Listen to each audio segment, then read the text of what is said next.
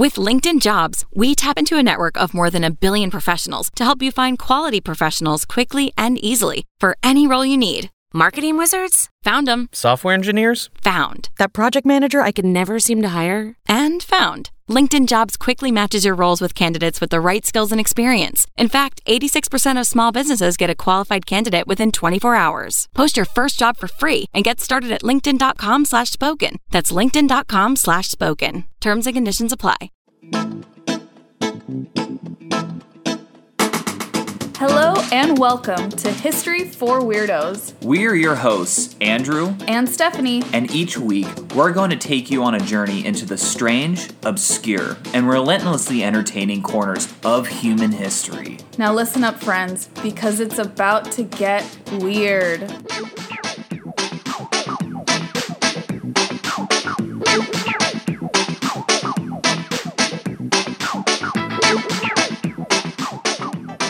Weirdos, welcome back to episode 118 of History for Weirdos. We are, as always, very excited to regale you with a weird history tale. I know this is honestly, even if I'm tired, this is like one of my favorite times of the week because Mm. we get to tell you guys a story and. You know, Steph, like you're telling me a story this week, so Yes. I'm doubly excited right now.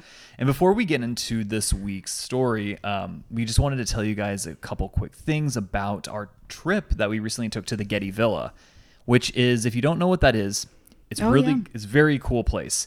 It was built originally in the 70s and then was remodeled uh, in the early 2000s, but it is a faithful reconstruction of a first century era Roman villa Mm-hmm. that was destroyed in 79 by the eruption of Mount Vesuvius. Yeah. And not only that, so it's in Malibu, it overlooks the ocean. Yeah. And um, it houses like one of the largest sets of antiquities in the entire world. It's really cool. If you are in LA and you haven't been, you must go. And if you're visiting LA, it's definitely a must see. Absolutely. I mean, it is so beautiful. And if you're an ancient history nerd like myself, um, it's Mm-hmm. basically Disneyland. Yes, exactly. and it's so beautiful. There you could just like you can have lunch there, you can sit and look at the ocean. It's it's honestly so gorgeous. And while we were there, we went with my old professor, uh, Robert Gerval, who's a classics professor, an expert in this stuff. So it was really cool. It was like getting kind of like a private inside scoop on a lot of the displays, a lot of the um, statues and art pieces, and we saw the Egyptian Book of the Dead, We did. That was really neat. which I was mean, incredible. This is this was written. I mean, we saw Bronze Age manuscripts like on Mm-hmm. display. Like this, it was incredible. Um, the Egyptian, the Egyptian artifacts alone were Yeah. insane. There was like a full blown uh, sarcophagus, and then Mm-hmm. also, I mean, we were. I was. My face was inches away from a Roman era mummy. Actually, Yes, that's Egyptian mummy, right. but from Mhm. the Roman era. Yeah. Pretty. It was pretty amazing. It's so cool. We we can't recommend it enough. Obviously, the Getty Villa doesn't know we exist. This isn't sponsored by any means. We just love this place. It's one of our both of our favorite places in Los Angeles, right? Probably in the entire world. Yeah, it's gorgeous. Definitely check it out. We thought of the weirdos the whole time we were there, of course. Yeah. Um, and also already posted on Instagram um, a giant Roman eagle. I mean, this thing's like five feet tall. Yes. That came from I think one of one of their temples. I'm not actually not even 100 percent sure of the backstory, but I'm just like in front of it because it's represents two of my favorite things, like birds and ancient Rome. Those Yeah. are two of your passions. That's absolutely correct. This is why we're history for weirdos. Mm-hmm. So we did that, which was I obviously love antiquities as well, but a little bit maybe more in Andrew's world. And then this weekend we also started a TV show that we thought you all would like, which is a little bit more in my world Yes. because it takes place in the 1880s in London. It's a PBS show. We're a little late to the game because it's already on its fourth season, but it's a PBS show called Miss Scarlet and the Duke, and it's really good. It's like um, a murder mystery show. It's a woman in London, Eliza, who is trying to be a detective and own her own business, but of course, no one thinks she can do it because she's a woman. She's a woman. Women aren't allowed to be private detectives. Yes, basically everyone. the reaction to her. It's really um, interesting and charming and I just think a lot of the weirdos would appreciate it. There's some weird cases that she works on for sure. She's definitely a weirdo. She's an OG weirdo for sure. Yeah, She's I a agree. trailblazer, I think, in her own right. So that's, and also it's interesting. I mean, this weekend alone, right? We have ancient history boy here, like Victorian girly here. Oh my we gosh. So we both like satisfied like our like ain't or like history nerd or history urges this weekend. Yes, yes. And now we get to record an episode for you all, so it's a perfect weekend. It's a perfect weekend. Okay, Steph, enough like bombarding the weirdos with our weirdness from this weekend. Tell us what is this this story about? I'm actually just going to jump right into the story. I love it. I'm not going to give you any prelude, okay? Perfect. Let's just jump right in. So come with me to France in 1933. On Thursday, February 2nd, in the tranquil town of Le Mans, it's spelled Le Mans, though, for you, babe. Thank you for that. Le Mans, France, where Monsieur René Lancelin, a retired lawyer, is supposed to meet his wife, Madame Leonie, and their adult daughter, their 27 year old daughter, Genevieve, for dinner at the home of a family friend, right? Okay. His son in law arrives at the dinner party as well, but he hasn't heard or seen Madame Leonie or Genevieve either. Okay. And the dinner party begins, and these two women never arrive, which is odd. So, concerned, Mr. Lancelin returned to his residence with his son in law at about 7 p.m., where they discovered the house was totally dark, except for a single light flickering in the distance in one of the rooms. And even weirder, the front door was bolted shut from the inside, and they couldn't get in. Okay. Naturally, the two men found this suspicious and they went to a local police station for help, right? Together with the police, they returned to the Lancelin home where the cops are able to kind of like force their way in and they ask the two men, please stay outside while we figure out what's happened here. That sounds like normal procedure so Yeah. far. Andrew, at this point, what are you thinking? What are you thinking? If you were Mr. Lancelin, what do you think has happened? Honestly, I'm kind of shocked. I have no freaking idea where this is going right now. I, I'm thinking there someone's dead. Yeah. Everyone's confused, but it's ominous, right? Very ominous. I'd be really kind of creeped out right now. I'd say so. At the very least, creeped out. Well, it gets pretty bad. Once in- Lovely. once inside the residence, the police at the scene never forget what they saw at number six Rue Bruyere Street. This street would become infamous. This home would become infamous. They discovered a gruesome scene where Madame Lancelin, um, or Madame Leonie, the wife, and her daughter Genevieve's bodies were found. They had been bludgeoned and stabbed to the point of being unrecognizable. oh my goodness. So it just brutal murder. Brutal, brutal murder. Um, they only knew it was those two women because those were the two women they were looking for that belonged to this residence, right? Right. Otherwise, their faces were completely disfigured. And in addition to the brutal wounds, Madame Lancelin's eyes had been gouged out, and they were found in the folds of the scarf around her neck, and one of Genevieve's eyes was found under her body, and her other eye was found on the stairs at the end of the hallway. This is really, even by today's standards, this is really, really gruesome. I mean, this is personal. There's some, there's hatred involved in Mm-hmm. this. This is not like a, just a home invasion gone wrong. This is personal. Yeah. I I think you have a really good assessment of also just how shocking this would have been to anyone in the 1930s Right. to walk into in a time where they weren't as aware of these kinds of violent crimes like we are today, right? They don't have uh, Netflix documentaries and true crime podcasts to listen to. This would have been very shocking to come across, even as a police officer. Absolutely. Then the police notice that upstairs there is a light, that light that the two men saw earlier, coming from uh, the servants' quarters. Thinking that the two live in maids, Christine and Léa Papin, had met the same horrific fate the policemen go upstairs to open the door to their room, and they're obviously already horrified and disgusted. They're really afraid of what they're going to find, but they can't open the door. Is it locked from the inside? It's locked. They start banging on the door. There's no response. They note that the house is eerily quiet at this point. So they sent for a locksmith, who thankfully was able to open the door. And when they stepped in to the room, they find Christine and Léa in bed together in their robes with a bloody hammer sitting next to them on a chair. The two women appeared unharmed themselves, and as soon as they're asked what's happened, they confess to the killings.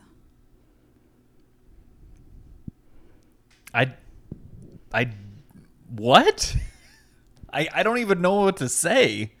This is ve- so they just lock themselves in. They're like dead quiet. Yeah. Like as they're banging on the door. This whole time they're silent. Are they just in some sort of fugue state or like It's very bizarre behavior, that's for sure. insanely bizarre? And and, and I'm so, I'm so sorry. Uh, This is the the maid of the house and and who else? The two live in maids, and So- they happen to be sisters. Okay, okay. hmm And I'll get into them a little bit more. Christine is 27 years old, and Léa is 21. They had been working for the Lancelin family for about seven years at this point, and they lived there. And initially, similar to your reaction, no one could wrap their minds around what had happened, why this had happened, and how two young women in particular could have committed such a brutal crime. I don't know what to say. I mean, this is like this is insane. Yeah. I mean, okay, I'm sure you're going to get into it, but immediately I have no idea about the story, right? I have zero backstory, but I'm mm-hmm. almost thinking that they're being set up and told to shut up. And someone else mm. did the deed, and they're just like, I'm going to kill you if you don't play along with mm. this. Then again, I have no idea what's going on. Mm-hmm. But you're thinking it's so bizarre, there's no way they did this. unless they were harmed in some way that dr- they were tortured and they were just driven to madness and then they snapped It's interesting. those are my two hypotheses so far Yeah. Well, we are going to get into the details of what went on here, okay? So, the autopsies did reveal that the victims had been bludgeoned and stabbed multiple times to the point of overkill. Like, quite literal use of the word, right? Right. Pointing to a frenzied and unnecessarily long attack, prolonged past the point of the two being deceased. So the ferocity of the assault obviously left the bodies disfigured, and it really made people question what is the mental state of the perpetrators at this point? Like, what drives someone to do something like that? Right i mean that is like that's deep-seated hatred Yeah. so i mean i guess it could, it could be those women right because they were tortured i don't know like i, I don't see any other way unless it was someone else pinning it on them mm-hmm. I, I those seem to be the two most likely the only two things i can even think of honestly Yeah. It's a very strange situation. It's a very infamous case. And who remind me again who were the the the dead folks That's Madame Leonie and her daughter Genevieve, okay so do we know how old genevieve was 27. oh man Mm-hmm. I don't know how old Madame Leonie was exactly, um, but I can only imagine how horrified um, Mr. Lancelin and his son-in-law felt in that moment. So overnight, the Papin sisters, Christine and Léa Papin, they become like overnight sensations in the worst way possible, right? They make headlines. Um, according to French newspapers, they are citing this as the crime of the century. Oh, I would just hate to be involved in any way in what would be known as a crime of the century. You're the perpetrator or you're the victim. It's not good. It's not good. You don't want to be associated with the crime of the century. I completely agree. Yeah, I'll pass. we'll pass on I'll that pass one. on that one. And of course, because this is so shocking and bizarre, the rumor mills immediately start churning and people start publishing kind of like sensationalized details about the sisters, um, some true, some not true. A very prevalent rumor, or not even a full rumor, but a prevalent insinuation at the time was that the sisters had an incestuous relationship Oh my god. due to the fact that they were discovered sharing a single bed. And as we will see, they are very close and very insular in their relationship. But to my knowledge, there wasn't ever evidence to um, support that claim necessarily. It is something that people are talking about, though. And I truly cannot stress enough how scandalous this case was. People could not fathom such a violent crime in a quote unquote normal upper class home, especially not one committed by women. Right. I mean, especially something so brutal. Mm-hmm. Like if I mean, again, this is just so this is stereotypical and even maybe slightly sexist. So, but when you think of you know, especially in the past, like murders done by women, it's like statistically, at least from my point of view, like more subter, more s- like subtle. Excuse me. Uh, like poison, for example, Yeah, is Mm-hmm. A th- big one. I think the stats would align with that. Right. I mean, especially you know, I mean, we went over Locusta just a few weeks ago, Mm-hmm. and it and that was very much so like part and parcel of the ancient world. Um, I mean, again, like it was seen as a woman's you know Weapon. weapon, right? Poison, and so again, that's what I would think of even now in the 19th century and during this time. Yeah, I agree. And that's probably what most people who are hearing about this case or even working on this case would be thinking as well. I'm sorry, 20th, early 20th century. Yeah. No, no, you're right, though. So, to better understand what happened in the Lancelin home on February 2nd, 1933, I think we need to go back and understand more about the Papin sisters and how they grew up. Yes, I think that would shed a lot of light here. Mm-hmm. So we're going to go back. Christine was born on March 8th, 1905, and Léa was born September 15th, 1911. They were both born in Le Mans, the town where this crime took place, to Clemence and Gustave Papin. So, let's talk a little bit about them. Oh yeah. While. Clemence was dating Gustave, it was rumored that she was actually having an affair with her employer. Oh boy. And then she gets pregnant. And Gustave marries her in October of 1901. And five months later, her first daughter, Amelia, is born. So yeah, we don't know. You don't know who the father is at this point. But Gustave is the one who chose to marry her. But then, after suspecting that Clemence was still having an affair with her employer, Gustave found a new job in another city and announced that the family would move. And Clemence declared that she would rather take her own life than leave. As we can imagine, the marriage deteriorated after that. I not surprised. Mm-hmm. Gustav was known to drink very heavily, and there was a lot of discord in the home. Unsurprisingly, Christine and Léa's parents eventually separate when the two girls are young. Their father, Gustav, just completely abandons the family. He's out of the picture from here on out. Uh, they're left in the care of their mother, Clemence, and they really struggled, obviously, having a single mom. Economically, they, this is a very, very poor family, and there's a lot of chaos defining their early childhood. The sisters are eventually placed in an orphanage, which could have left them feeling abandoned and isolated, right?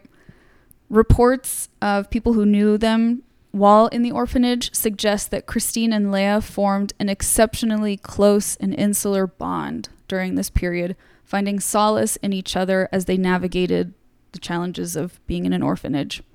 Yeah, I mean that makes sense. Mm-hmm. You cling to each other, their yeah, family. They're literally like you would say trauma bonded. Mm.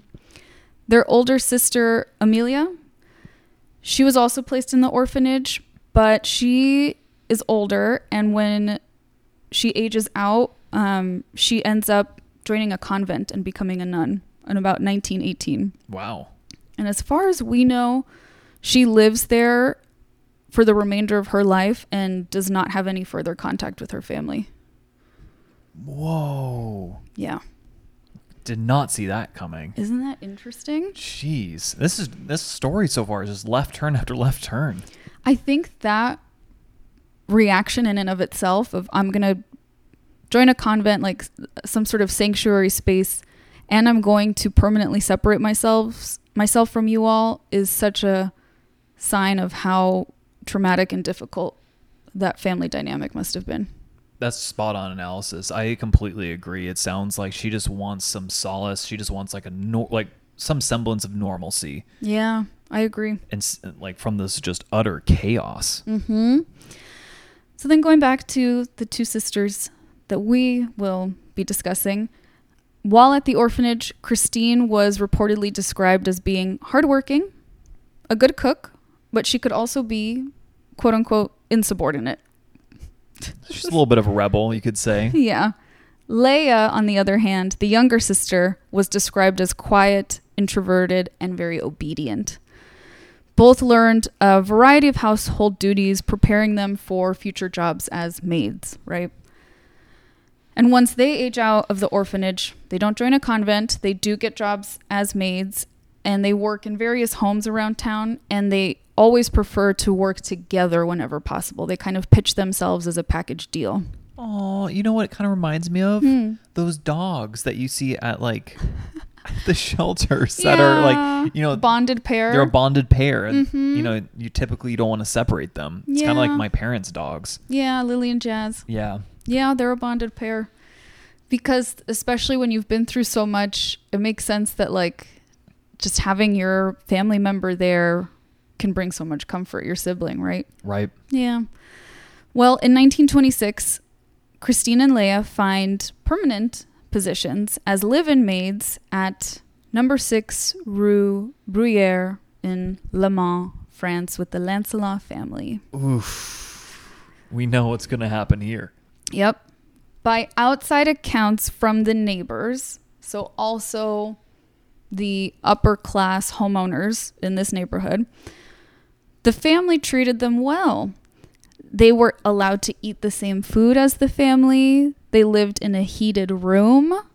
Okay, that's some Oh, luxury boy. right there. And they were even paid the standard wage of the time. So they're paid fair wages? Oh my goodness. That is very luxurious. I think it tells you definitely what the mindset was of the upper class that they were like, these women would have had nothing to complain about. They were allowed to eat the food, they had a heated room, they were paid the minimum wage. A little bit out of touch.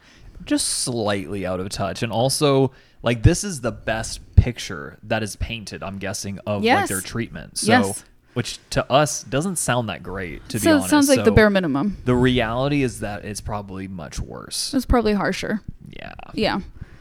I agree.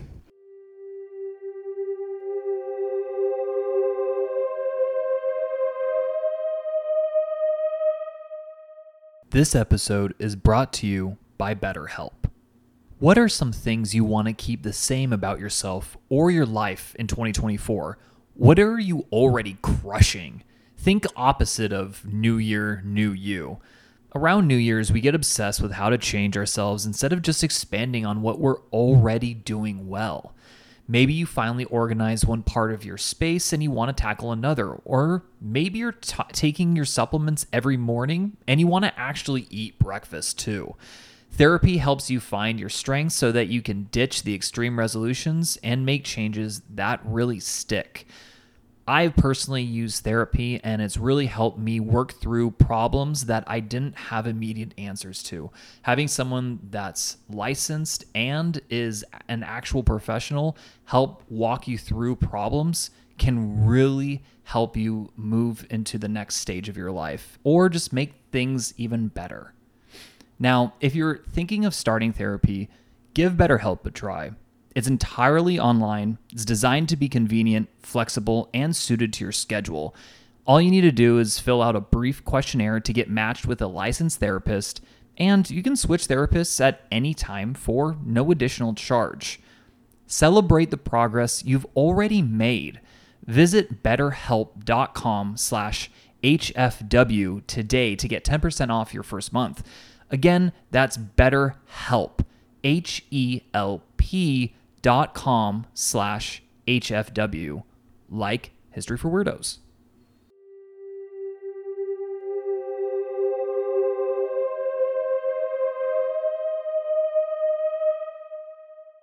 So, as I mentioned, the sisters confess pretty quickly, right? Right. After the murders, they're arrested and they're kept apart for eight months before the case even goes to trial. Oh my god! It took eight months just to bring it like that high profile of a murder case. Mm-hmm. That's insane. That's the government for you. I know it's the French government. Yeah. it's even worse than ours. They're taking their leisurely time processing this case. I know to like the ten French people that listen to our podcast. I'm sorry. We're so sorry. so, this separation, as you can imagine, would be really difficult for them, but it had a worse effect on Christine, the older sister, than on Léa. Christine became depressed, um, discussed thoughts of wanting to take her life, and as a result, they end up restraining her in a straitjacket for a period of time. Man, And even so, both sisters are declared mentally fit to stand trial. So I'm going to now, before we get into the trial, I'm going to give you their the sisters' account of what happened. okay, this is very interesting. Let's hear it. It's interesting, and if you haven't guessed already, weirdos, this is a more gruesome episode. So- this might be like the most gruesome episode I think we've gone over so far. Even more so than Lizzie Borden. Oh, Lizzie Borden was up there. Okay, this is easily top five. I think this one might be more gruesome, actually. Yeah. I mean, it sounds like it. yeah. Like blunt force trauma to like an absurd level. Mm-hmm. That's gonna be gruesome.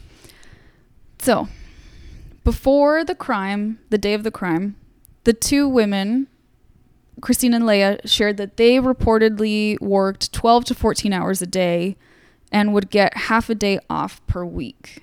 Wow, that's really nice. that's great treatment of your your workers. They should be grateful, I okay? I don't know what they're talking about. Yep. Their boss, well, they apparently never spoke to, I think this is weird, and I didn't even write it in my notes. They apparently never spoke to um, Monsieur Lancelin, the man of the house. They never were allowed to speak to him. Very strange. Very strange to have two people living in your home that you don't speak to. That's really weird. Yeah. And Madame Lancelin was essentially their boss, right? She's their their point of contact, I guess. And she routinely wore white gloves to walk around and like kind of spontaneously test the furniture to see if they were doing a good job. But she's treating them so well. Yeah, they have a heated room. and she also apparently rarely spoke to the women directly.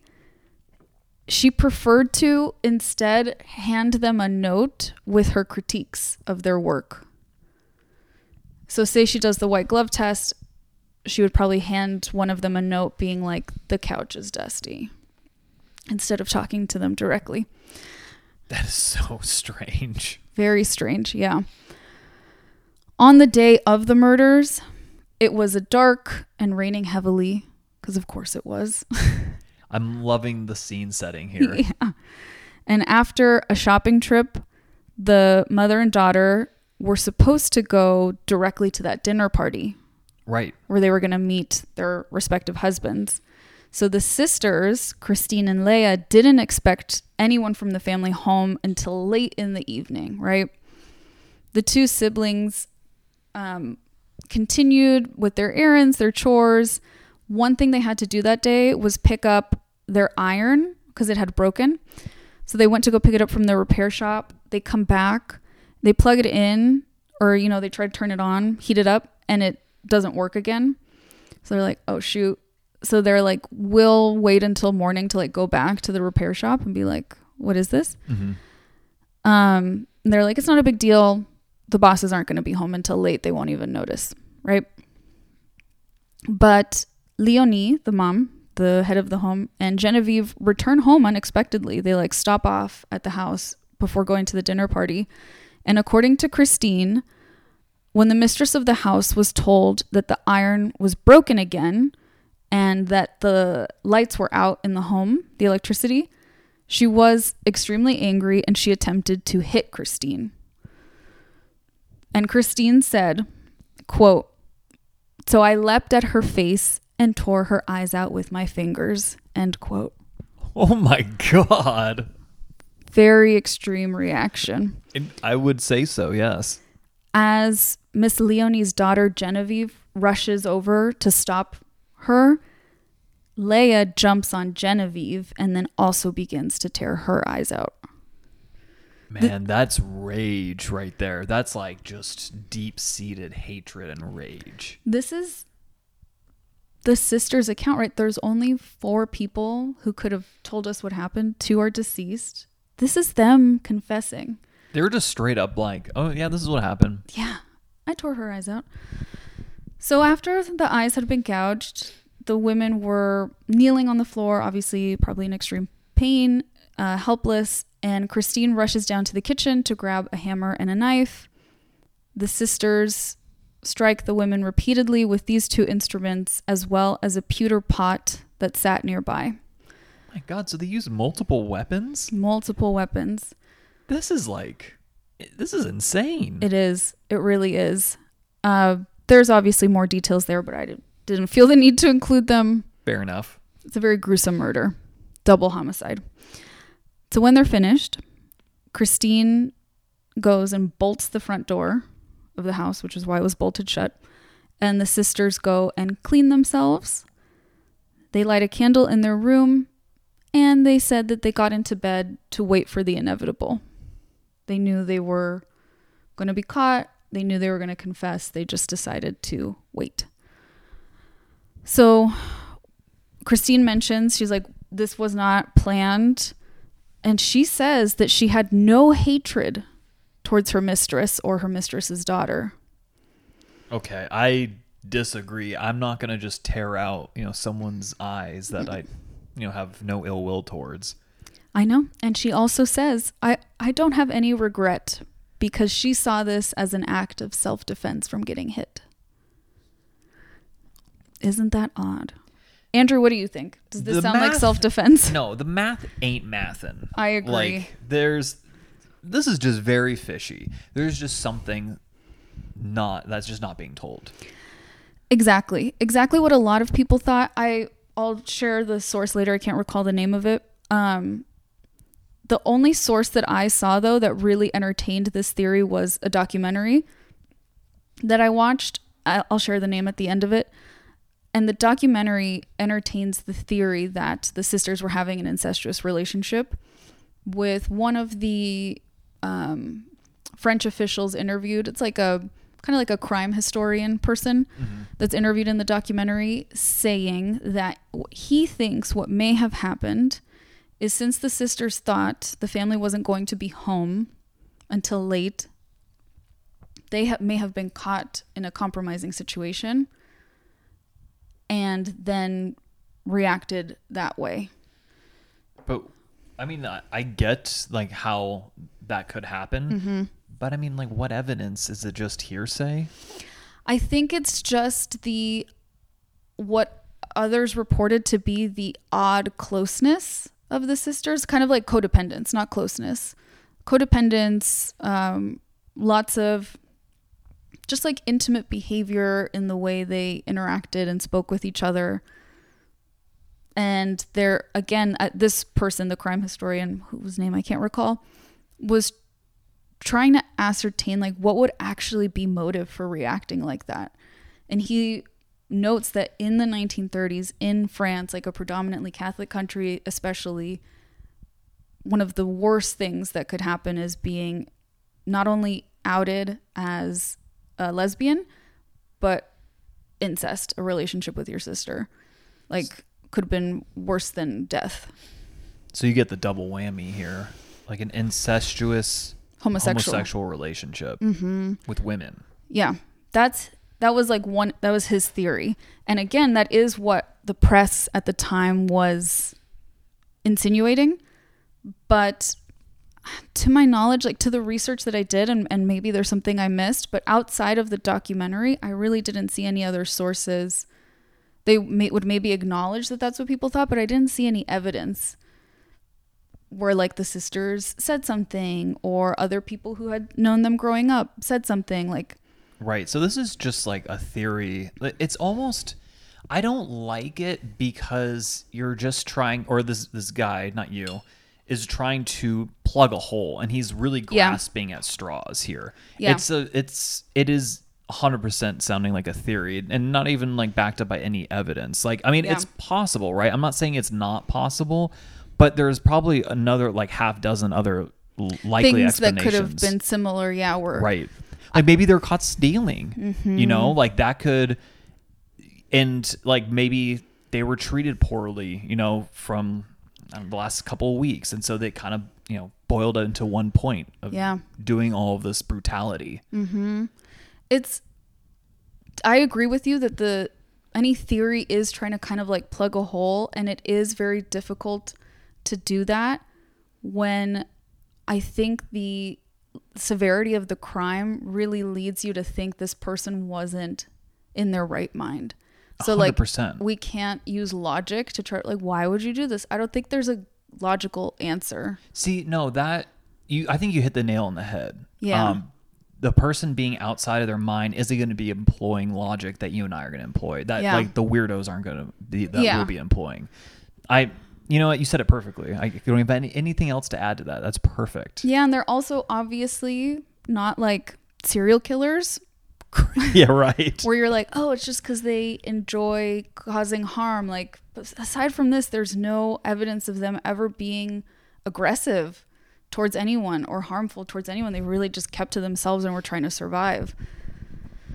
So I really think it's going to be more of a, I don't know, uh, just a mindset that we can't comprehend, to be honest. That's s- really good analysis. Spot on. Spot Thanks, babe. on.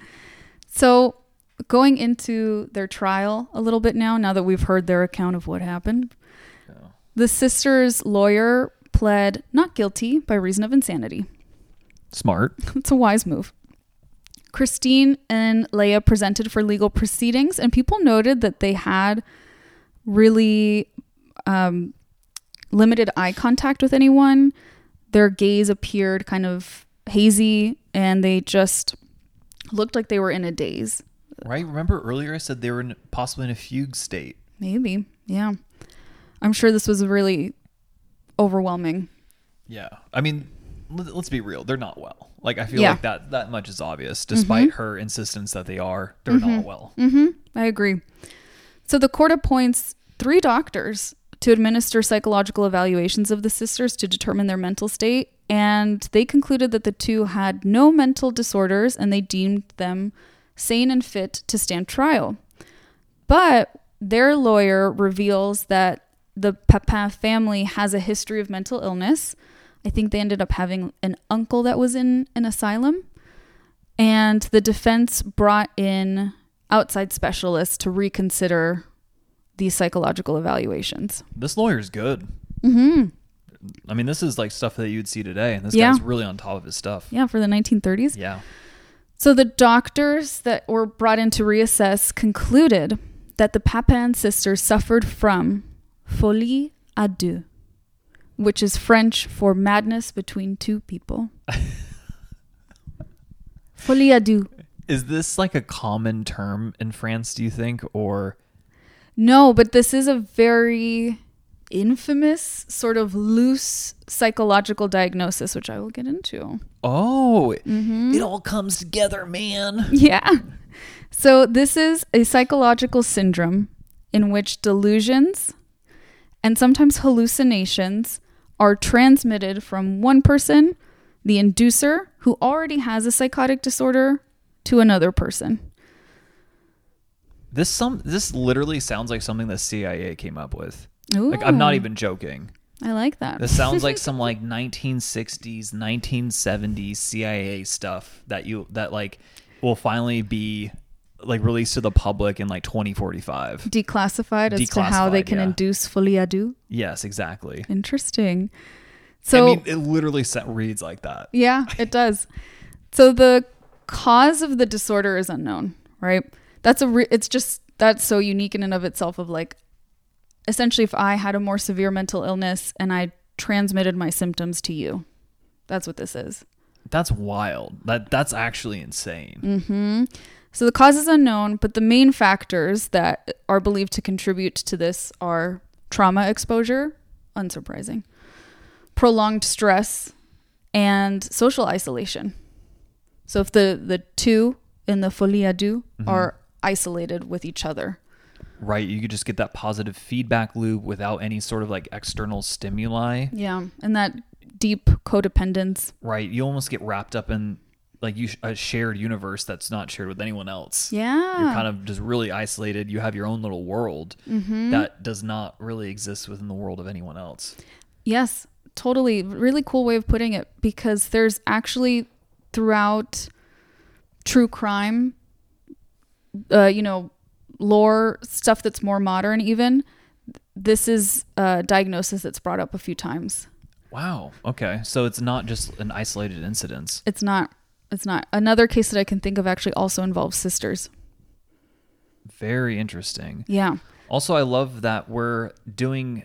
I guess this isn't Victorian, but um, we're- 1930s. 1930s. So still kind of like, yeah, like this is still kind of like your era. I'd say like almost like 1880 to like the 1930s is kind of like your era. Nice. Plus, we're adding in true crime. Like this is really your bread and butter here. Yeah. And psychology? Yeah, and psychology.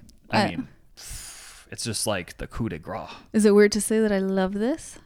Yeah, I didn't say that. So, Maybe you need to be in the asylum. maybe, Eh, probably. So, Don't we all? Don't we all?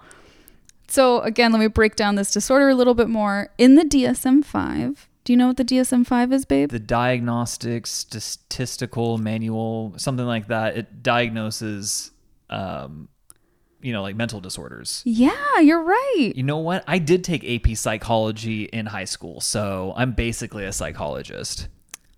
Moving on. I love saying that to her, guys. It pisses her off so much. I am that husband. no, it's just he jokes about it because I worked in a couple hospitals too, and you'd always meet the doctor that's like, well, I, I did a psych rotation. yeah, it's basically like me saying that. It's like such a joke. And I'm like, okay, that's nice. Um, but for those who are listening internationally or anyone who's just interested in the field, the DSM 5 is actually only used in the United States. See, that I actually didn't know. Yeah, it's our US manual. Is there like a European manual? Is there an African manual? Like, did, There's an international one that I'll get to as well. got it. So in the DSM 5, fol- folie à deux is not listed as a separate disorder, but it's instead classified under, and this is just how the DSM works, but it's classified under other specific schizophrenia spectrum and psychotic disorders.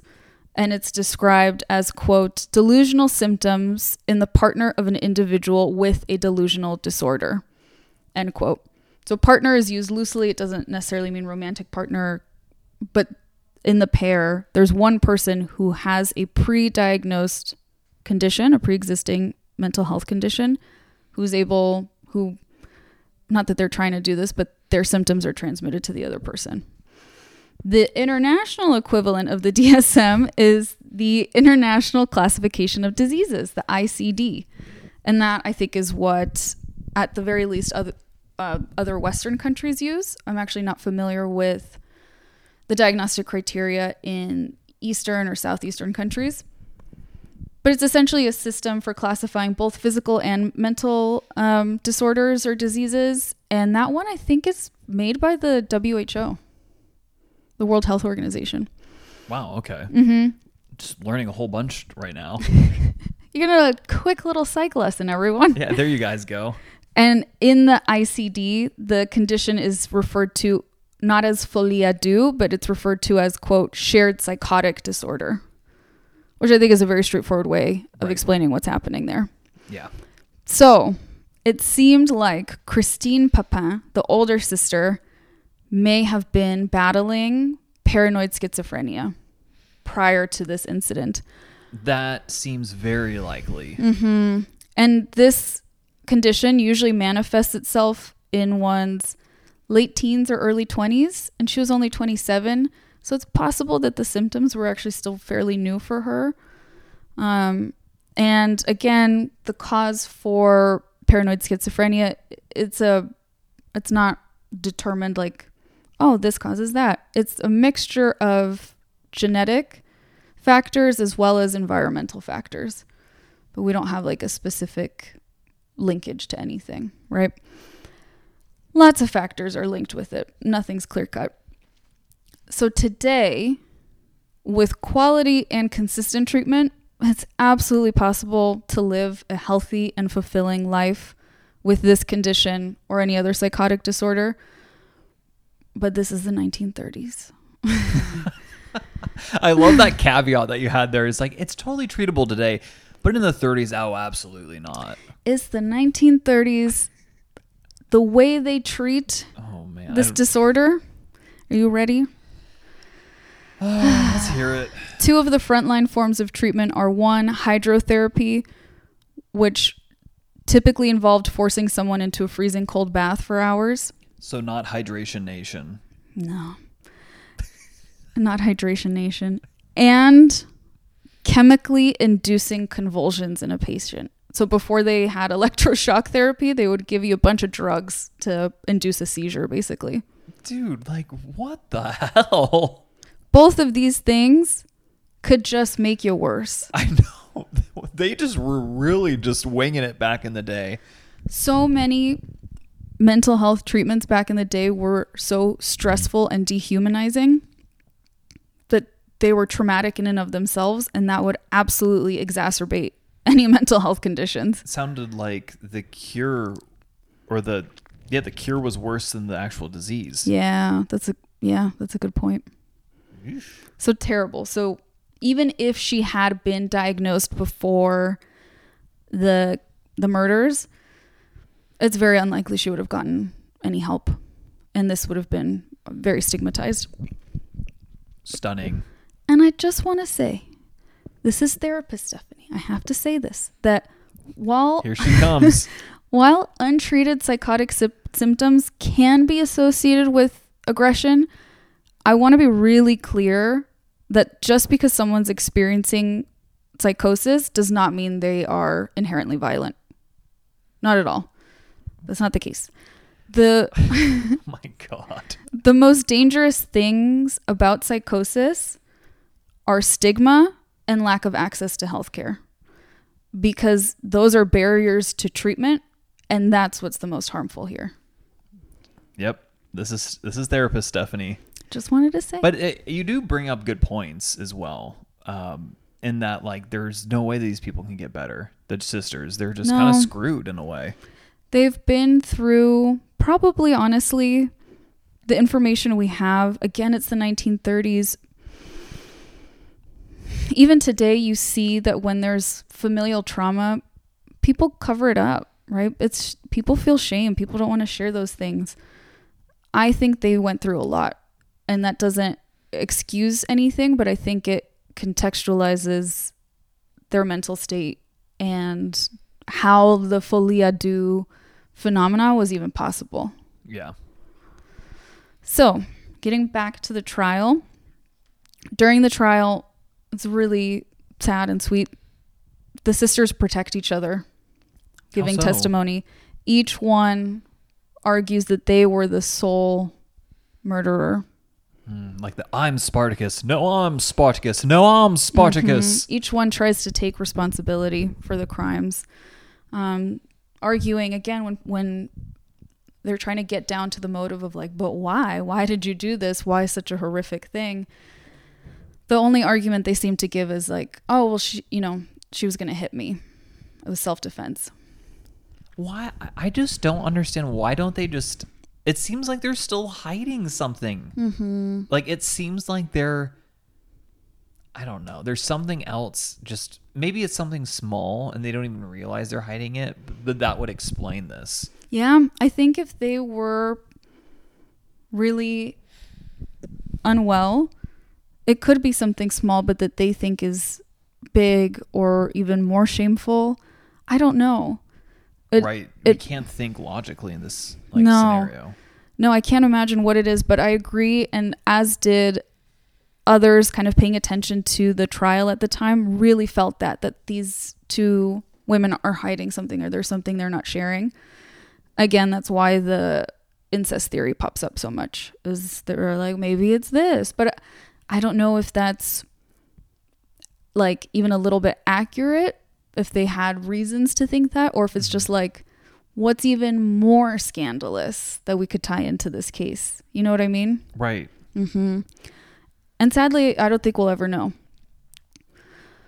But even though they were very united when it came to the trial, the sisters are placed in separate prisons. And in July of 1933, Christine experienced a quote fit or an episode, is what it was referred to, in which she tried to gouge her own eyes out and was yet again forced into a straitjacket.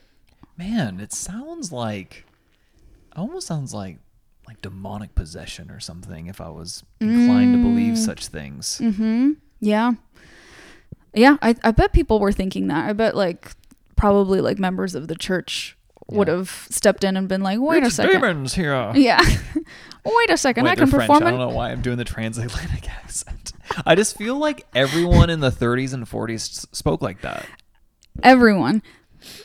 In France, in Japan, in Kenya, everyone had transatlantic accents in the 1930s. I agree. In Peru also. In Peru. Yeah, That's just how everyone talked. absolutely. So after this incident, she tells the investigating magistrate, I don't know what that means, that one that The detective? yeah, the judge, the big guy in charge, Yeah. Oh, might, you're right. Might be judge. mm-hmm, that on the day of the murders, she says that she had a similar episode, and um, that she thinks they're connected. So that episode where she was like, "I'm gonna gouge my own eyes out," and was in a lot of distress. She says that's exactly what happened and how she felt before the crimes, and she thinks the two are connected. Right. It sounds like it. So it took the jurors 40 minutes of deliberation to determine their ruling. Andrew, what do you think they decided? Oh wow, you're really putting me on the spot here. Yes. Okay, I think they're guilt. They're they. I don't. Okay, I think they chose them to be guilty. Guilty Yes, and not innocent by reason of insanity. correct. You are correct. Oh wait, no. I was gonna be like, yeah. Wait a minute, no. It's just, yeah. I get what you mean. yeah, that was a lot of emotion in a very short amount of time. It, it feels good to be right. Yeah, it feels good to be right, but then I was like, oh no, This I'm not. I don't feel good being right. Yeah, it's a tragic case. Both sisters are found guilty, Oh, okay. but they're not given the same punishment. oh, Christine is sentenced to death, that's the older one. and Léa, who was viewed as being under the influence of her older sister, was given a 10 year prison sentence with hard labor. Christine's sentence, however, is later commuted to life imprisonment instead of a death sentence. Okay. So while in prison, Christine showed acute signs of, quote, madness, which doesn't mean anything. That doesn't tell us anything, but that's the notes they had. Great. and an intense longing for her sister. She became severely depressed and frequently would just not eat or drink water or anything. And before long, she was transferred to a mental asylum in Rennes, France, where she died of, quote, wasting away on May 18th, 1937. That's really sad. Mm hmm Léa Papin is released from prison in 1941. Interesting timing there. Yeah. Her sentence uh, was reduced to eight years because of good behavior. She then moves to the town of Nantes, where she's joined by her mother, which I think is really interesting. Wow, I did not see that happening. This woman who's been MIA the whole time just shows up and is like, Can I live with you? My eyes are rolling. Yeah. And they, uh, Léa gets a job as a maid in a hotel, but she has her name changed. So that's probably how she got the job. Yeah. Probably for, you know, smart move. They didn't have background checks, I imagine. They did not have background checks. oh my god, can you imagine? oh yeah, do you have any maid experience? Like, let's see what, what your previous employers have to say. Weirdos, this is actually part of my day job. Um, I work in sales operations That's right. and I have to review background checks actually for our field agents. It's a long story. It's it's not important. Um, but I did ac- come across one and I'm not, I can't give out names obviously. Of course, yeah. But there was one guy who 1991 was convicted of murder. Wow. I'd never seen that before on a background check, and I've seen I've literally reviewed thousands at this point, thousands. Oh yeah, easily. And In 1991, you said. 1991, so I wasn't even born yet. Mm-hmm. But that was kind of crazy. That's so wild. I was like, wow. I, I, I had to report it to my boss. I was like, hey, I, I don't know what to do. I do don't even with know this. what to do here. This is like we're in uncharted territory here. Yeah. I don't remember. I don't. I actually don't remember what we did, Yeah. No, that's interesting. but it was like one record murder. yeah. That's a bad one to have. Yeah, usually we w- look for like theft, you know, stuff like that. Yeah. Um, yeah, not murder. That one threw me off. Not gonna lie. Well, luckily for Léa, you weren't there doing background checks. Yeah, not with my Hawkeye. yeah. So she just lives out the rest of her life kind of quietly in obscurity under a different name. I don't even know what the different name was. And she al- allegedly dies in mm-hmm. 1982. But then it's questioned in 2000 by a French filmmaker named Claude Claude. Claude Ventura, like Ventura County. Um, Ace Ventura. or Ace Ventura Pet Detective. You're right. Ventura made a documentary film called Enquête des Sœurs Papin in the search of the Papin sisters. Mm-hmm. He declared that Léa was actually still alive and that she was in hospice in France. They show this woman in the documentary, and she is partly paralyzed as the result of a stroke. And that's it. Like she's just shown in the film. She doesn't say anything. And then that Léa dies in 2001. And to this day, it's unknown if Ventura was right, like why he thought that was her, or if she died in the 80s. We just so it's either she died in 01 or in 82. We Yeah. don't know which one. Isn't that weird? That's really weird. Like what what led this guy to believe that it was Léa? I don't know because that's not the documentary I watched. I guess if you were interested, you could watch the whole documentary and see what I'm sure that's the premise, right? Of him being like, "We thought she died in '82, but I found her." And it, that's just the whole I'm sure. Yeah, I'm sure. It's really weird. Yes. Well, the Papin sisters case continues to be studied in criminology and psychology for insights into the dynamics of family relationships, repressed emotions, and potential triggers that lead to extreme violence. The murders of Madame Lancelin and her daughter are a really haunting case, very infamous case in true crime. It's still recognized apparently in France as one of the most brutal domestic murders. And the murders had a significant influence on French intellectuals of the time, such as Jean Genet, who was a French novelist and playwright, Jean Paul Sartre. He's a very famous, actually, French philosopher. Yeah, I know him. Yeah, and Simone de Beauvoir, another French philosopher, they argued that this was symbolic of class struggle. I knew someone was going to bring that up. I knew there was going to be some sort of like class like This was like an yes, an uprising against le bourgeoisie. And I just honestly I think that's BS. I may be like a little bit deep down, but it's a tertiary reason at most. Yeah, I could see that. I, I think it's it's mental health and maybe, you know, just being- if you- Abusive- yeah, abuse. Like if you're treated like crap, it doesn't matter if it's coming from above or below, like you might just snap at some point. And it's interesting that the case is never framed as the sisters having an abusive work environment, but I don't think that means that they didn't. I think it was seen as a very standard work environment for domestic servants, but I think the standard was just abusive, to be honest. I I agree completely. Yeah, which you know makes sense. So the bourgeoisie argument, sound silly to us, but I will say during this time, many countries are experiencing economic depression.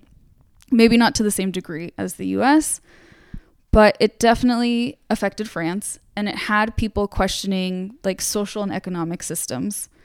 So, Yeah. whether or not it's pertinent, I think it makes sense that the topic is even brought up Right. by I mean, these philosophers. I think it's fair to just like broach the subject, Acknowledge it. acknowledge it. Yeah, definitely. Mm-hmm.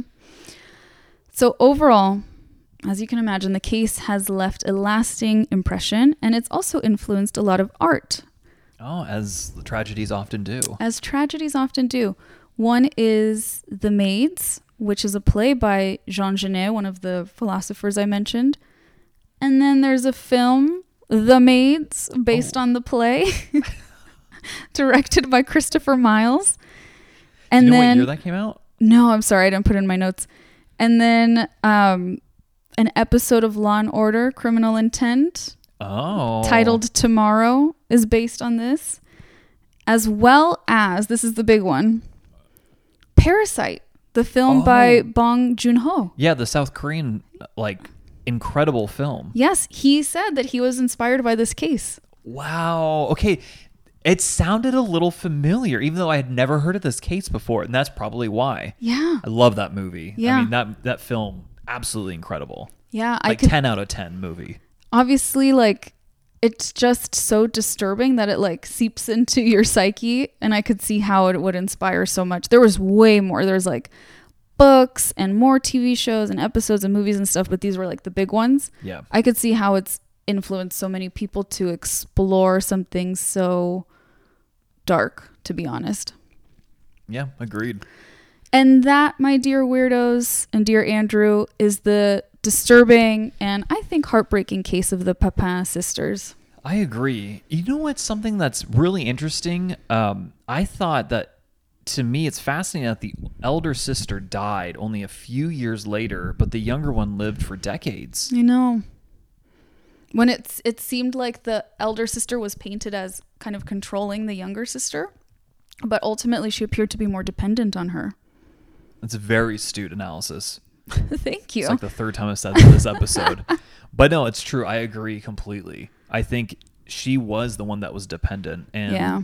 I mean, obviously the younger sister could live and this, I mean, wasting away. Wasting like I know. Mm-hmm. exactly what they mean by that. It's like obviously you can't die like that, but I mean, inactivity due to depression, maybe. Yeah, it's kind of like when people say that someone dies of a broken heart. Yeah. Like that's not literally it, but it is the when you lose the will to live. And I think she lost the will to live without her sister. And clearly your sister didn't feel the same way. Yeah. oh my gosh. That was so mean. Oh my god. Not you making fun of these old ghosts, Simp. basically. well, before we wrap up for Sorry, today, weirdos, for my crassness. I'm going to share my sources. Um, there's Murderpedia, Crime Wire, All That's Interesting, George Washington University, and the documentary that I mentioned is by Timeline World History. It was called The Horrific Crimes of the Papin Sisters. You can watch it for free on YouTube. Oh, It's a little cool. over an hour. I really liked it. I recommend. And then, of course, Wikipedia. What would we be without Wikipedia? Not here, not podcasting, that's for sure. I know, especially at the beginning. Yeah. And that's that's our story for this week. Wow, thank you. I had never heard of this before. I am definitely enlightened by this. Um, this was a weird one. This was a crazy one. This definitely goes down as one of the more brutal ones and one of the more intriguing ones. Yeah. And that, like, we know what happened, but we don't understand fully the why. Yeah, we don't I don't think we fully know actually what was going on in that home and in the minds of those two sisters. I mean, the fact that the older one just absolutely lost it, it makes sense with the schizophrenia, right? But the younger one, like that, The concept of folie à deux. yeah, that very one, interesting. That one's it's almost treating mental illness like a pathological illness or or biological. I'm sorry, Mm, like it's transmittable. exactly like Mm-hmm. a virus or bacteria or f- even fungal. Yeah, that is kind of the concept behind it. Yeah, strange, huh? Very weird, guys. Tell us your thoughts if you've ever heard of this case before, what you think. Over on Spotify, you can leave comments for the podcast. Yes, exactly. Let us know. What do you think? And then, of course, we always share pictures and behind the scenes stuff over on Instagram.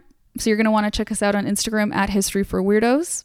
And if you haven't already, please rate, review, and subscribe. It means the world to us.